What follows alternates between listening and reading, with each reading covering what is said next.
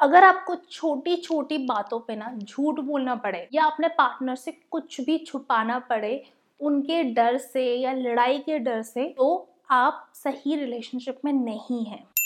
अगर आप खुद को खुल के एक्सप्रेस नहीं कर पाते, अगर आप अपनी फीलिंग्स ज़ाहिर नहीं कर पाते, आपको क्या खाना है, क्या पहनना है, क्या करना है लाइफ में, खास करके अगर आपके करियर में आपका पार्टनर रुकावट बन रहा है तो आप एक गलत इंसान के साथ हैं।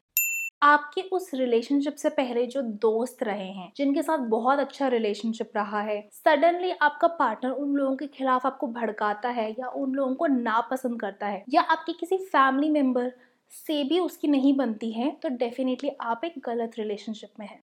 और अगर आपकी रिलेशनशिप में वायलेंस या चीटिंग जैसी चीज़ें आ जाती है तो अभी के अभी ये रिलेशनशिप ख़त्म करने का टाइम आ गया है।